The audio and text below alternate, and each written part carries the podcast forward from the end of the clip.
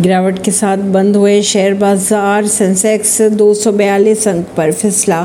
Nifty की अगर बात की जाए तो 20,150 से नीचे पहुँचा। हफ़्ते के पहले कारोबारी दिन बाज़ार में मेटल रेल और बैंकिंग सेक्टर के शेयरों में दबाव दिखाई दिया। इस दौरान बाज़ार में पिछले कुछ दिनों से मज़बूत प्रदर्शन कर रहे एचडीएफसी बैंक के शेयर भी सवा फ़ीसदी तक टूट गए। परवीन सिंह नई दिल्ली से।